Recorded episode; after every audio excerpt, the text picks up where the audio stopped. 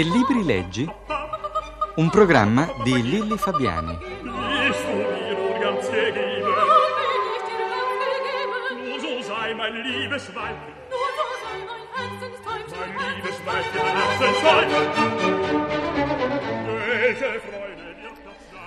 Una scrittrice è la nostra ospite di oggi per parlare di libri, dei suoi libri. Rossana Ombres. È piemontese e vive a Roma. Ha esordito con un libro di poesie, Orizzonte anche tu. Tra le sue opere principali eh, ricordo Le ciminiere di Casale del 1962, Principessa Giacinta del 1970, Bestiario d'amore, premio Viareggio per la poesia 1974, Serenata 1980. Un dio coperto di rose è il suo ultimo romanzo, eh, Rossana. Dolce, la protagonista, è un'accanita lettrice. È vissuta in una casa con una biblioteca con 1500 volumi, ma intelligenza e letture guastano le ragazze, se no diventano manse, dice Tina, uno dei personaggi del romanzo. Ma è vero che le letture guastano le ragazze? E a lei l'hanno guastata? Ma queste erano le frasi e il modo di pensare che hanno perseguitato la mia infanzia e la mia adolescenza. Eh, sentivo sempre dire queste cose purtroppo anche in famiglia, che bisognava leggere poco. A me poi le dicevano anche per un altro motivo, perché eh, ero miope già da ragazzina, da bambina e quindi con la scusa che il leggere, secondo l'idea comune di quei tempi, rovinava la vista, cercavano di tenermi lontana dai libri. Mm, L'idea de- di quegli anni, diciamo del- degli anni 40, era ancora che le ragazze eh, quando meno leggevano meglio erano e meglio riuscivano come mogli, come madri, eccetera, e che le letture in qualche modo portavano le ragazze a desiderare cose eh, lontane e magari divergenti da quelle che erano, eh, erano legate agli interessi di una famiglia.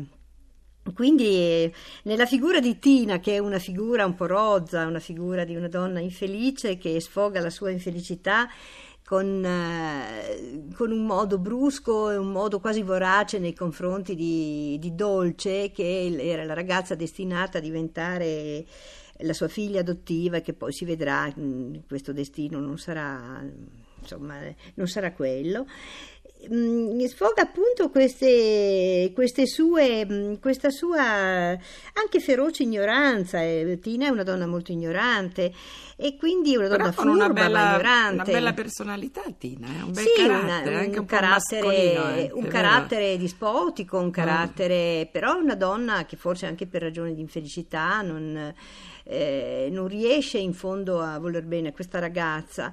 E poi è una donna di poche letture, chiaramente, una donna che vede la vita da un punto di vista soltanto pratico e anzi di guadagno, di riuscita dal punto di vista commerciale, di fatti è un'albergatrice. E questi- questo tipo di discorso è proprio nella norma per lei, perché è poi il discorso, come dico, un, un discorso comune che veniva fatto con più o meno delicatezza in quegli anni. Oggi, per fortuna, sono cose superate. Anche una persona della- di poche letture e di, di poca. Di, di- di poca cultura, appunto, come Tina, oggi non farebbe più un discorso del genere. E allora, allora non è vero che le letture guastano le ragazze, No, io sono sempre e stata- nemmeno le guastavano, No, credo. sempre stata Eh. convinta che le letture siano molto importanti. Ho cominciato a leggere attivamente, che Ecco, avevo di- mi 7-8 dica- anni. ecco, mi parli ecco. un po' delle sue... Mi parli del suo, non delle letture, ma lei ricorda qual è stato proprio materialmente il suo primo libro? Lo ricorda, ricorda la copertina, i caratteri? Sì, Eh? ricordo tutto di questo libro, Eh, salvo l'autore. L'autore non lo ricordo più, era un nome difficile che mi sono dimenticata perché questo libro è andato subito perduto, credo, eh, quando l'ho perso dovevo avere otto anni o otto anni e mezzo. Però il titolo era Le fate, le, le fate meravigliose e, mm, e anche adesso nel- in Un Dio coperto di rose cito mm, delle cose di questo libro che la, cito la storia di Pimpinella e Pompon, che erano due protagonisti, due bambini protagonisti di, questa, di queste fiabe. E io a quell'età ho letto dei libri, ecco, mi ricordo che anche questo libro eh, dei due bambini che salvavano l'ape Elsa dalla, dall'annegamento in un lago era proprio una storia del primo libro che, che ho veramente letto. Erano tutti libri che di fate, che ho letto fino a 10-12 anni, mi piacevano moltissimo, libri di fate o libri in ogni caso di, eh, di, di, cose irreali, ecco, dove c'erano fate, magari anche orchi, mostri, cose del genere. Però c'era una morale che mi piaceva, che mm, mi assillava da un certo punto, ma da un altro mi piaceva, la condividevo, che era quella della persona che si contentava di poco e che poi aveva molto. Era un, è una morale che in effetti era un po' alla base anche di una certa educazione di quegli anni, però mi piaceva perché vista nel mondo fatato era particolarmente affascinante. Insomma, il bambino doveva scegliere sempre l'uovo di Pasqua più piccolo perché in quello più piccolo trovava, non so, gli orecchini d'oro, ecco, trovava, mentre invece in quello più grande avrebbe trovato probabilmente, non so, il pacchetto di bruscolini. E c'era sempre questa storia storia che, mm, le dico, le ripeto, da un lato mi turbava, da un lato mi affascinava, dell'accontentarsi di poche cose e poi di avere eh, invece dalla vita cose più importanti. Un cose... po' contro natura per i bambini, però, perché in fondo il bambino vuole sempre la cosa più bella. Eh, stranamente, però, io seguivo quest'altro tipo. Ah, di... lei sceglieva sì, la cosa più sì, semplice. Io sceglievo la cosa più semplice. dalla fiaba. Sì, educata dalla fiaba, sceglievo sempre la cosa più semplice. Quando mi offrivano una bambola, mi offrivano un giocattolo. Eh, badavo il prezzo, sceglievo sempre e quello poi veniva la cosa più che bella costava di premio. meno. Ma devo Quasi dire mai. che la cosa più bella per premio non mi è mai venuta, però sono sempre rimasta in attesa della cosa più bella per premio. Sono ancora oggi in attesa della cosa più bella per premio, Bella che non è ancora arrivata.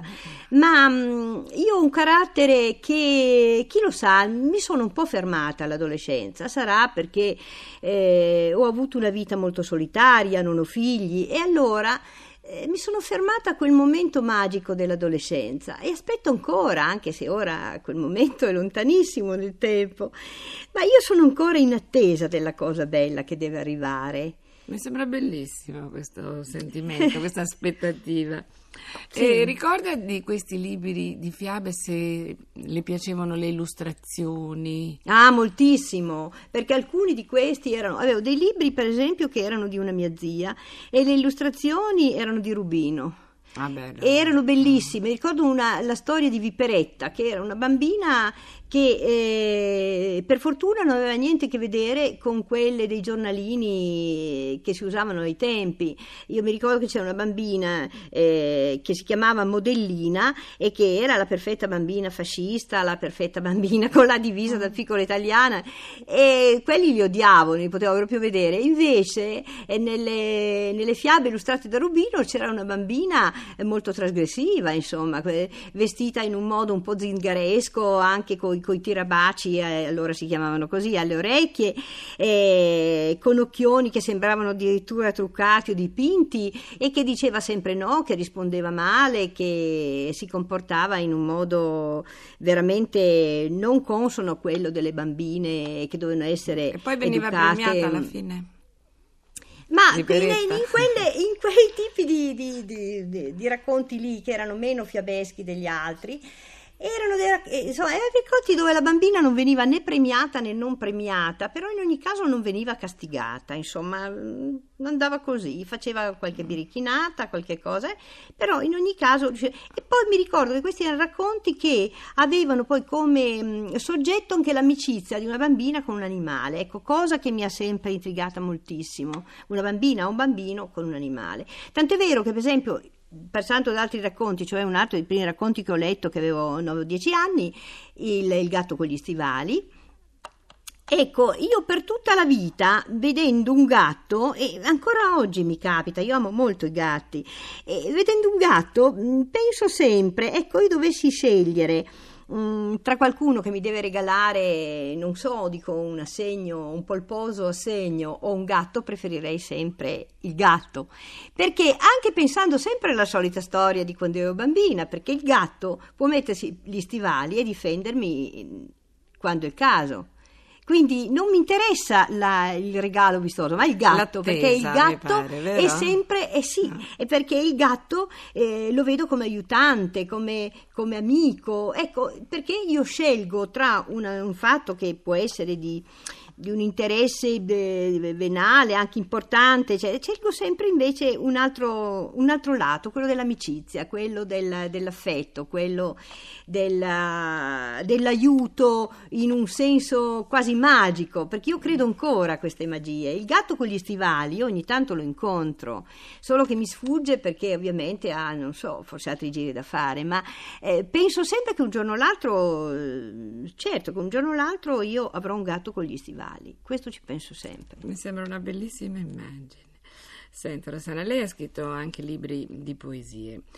Ricorda quando e come è avvenuto il suo incontro con la poesia? È avvenuto attraverso un insegnante, come tutti noi eh, nelle scuole, prima elementari e poi medie, oppure ha trovato un libro in una biblioteca? Oh, guardi, è, è- è stato così. Eh, io leggevo naturalmente, da- io ho scritto la mia prima poesia che avevo mm, otto anni e me la ricordo ancora. Eh, questa poesia, eh, dunque, prima di scriverla ovviamente avevo letto altre poesie, poesie di Pascoli, di Diego Valeri, avevo scritto, letto poesie di, di altri autori che allora si leggevano a scuola, nelle scuole elementari.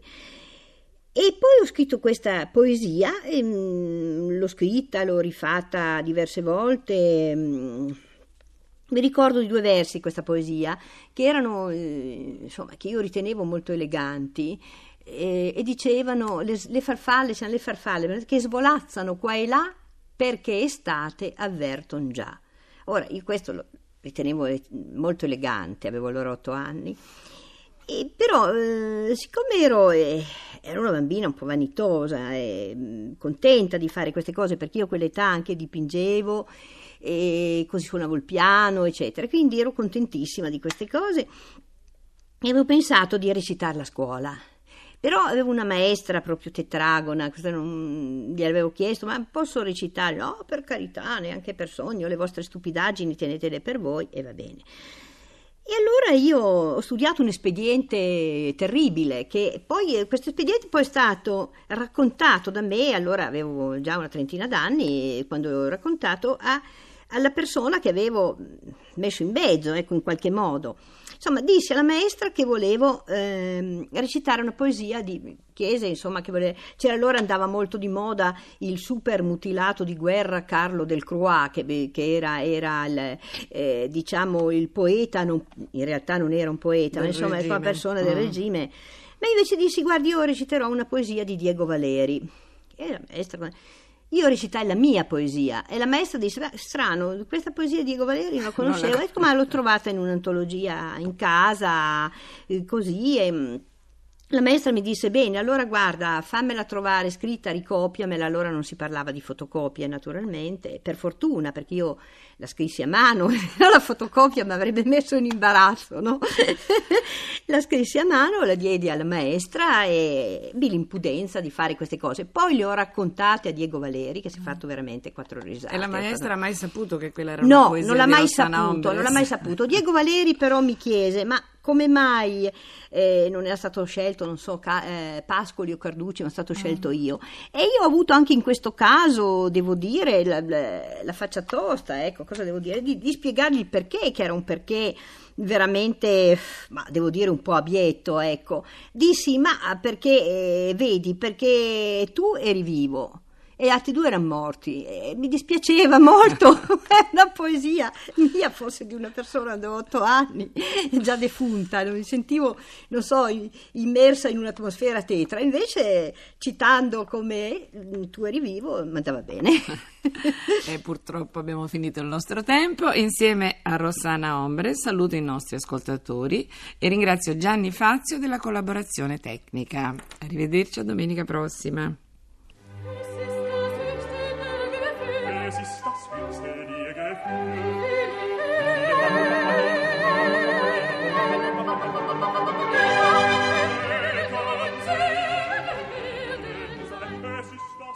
Avete ascoltato Che libri leggi? Un programma di Lilli Fabiani.